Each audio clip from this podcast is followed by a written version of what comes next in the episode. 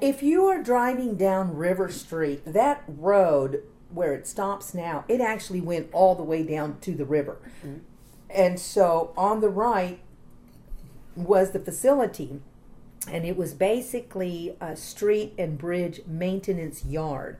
So the big trucks that ice down in the wintertime and that do the street cleaning and all of that, that was where they were housed because my, my uh, step grandfather worked there. So if you pull into the Mac, you know, the lot itself, then there was the big barn.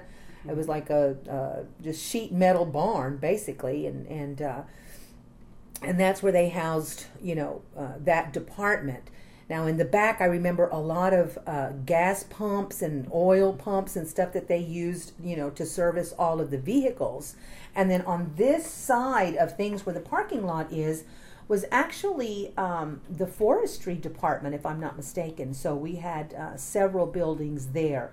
The the one building that we really used primarily was uh, the Big Ten building, but there were I remember just a few little shack-like buildings on you know on the riverside of it, um, and they were just um, they were just workspaces for the guys. Um, I, I remember just lots of tools and and I think that was one of the issues that the city had that it was going to cost them a lot of money to get that cleaned up because of the oil tanks and because of the spillage and and everything. And I'm just so grateful that all of that was was uh, dealt with and and um, you know we, we were able to to secure the property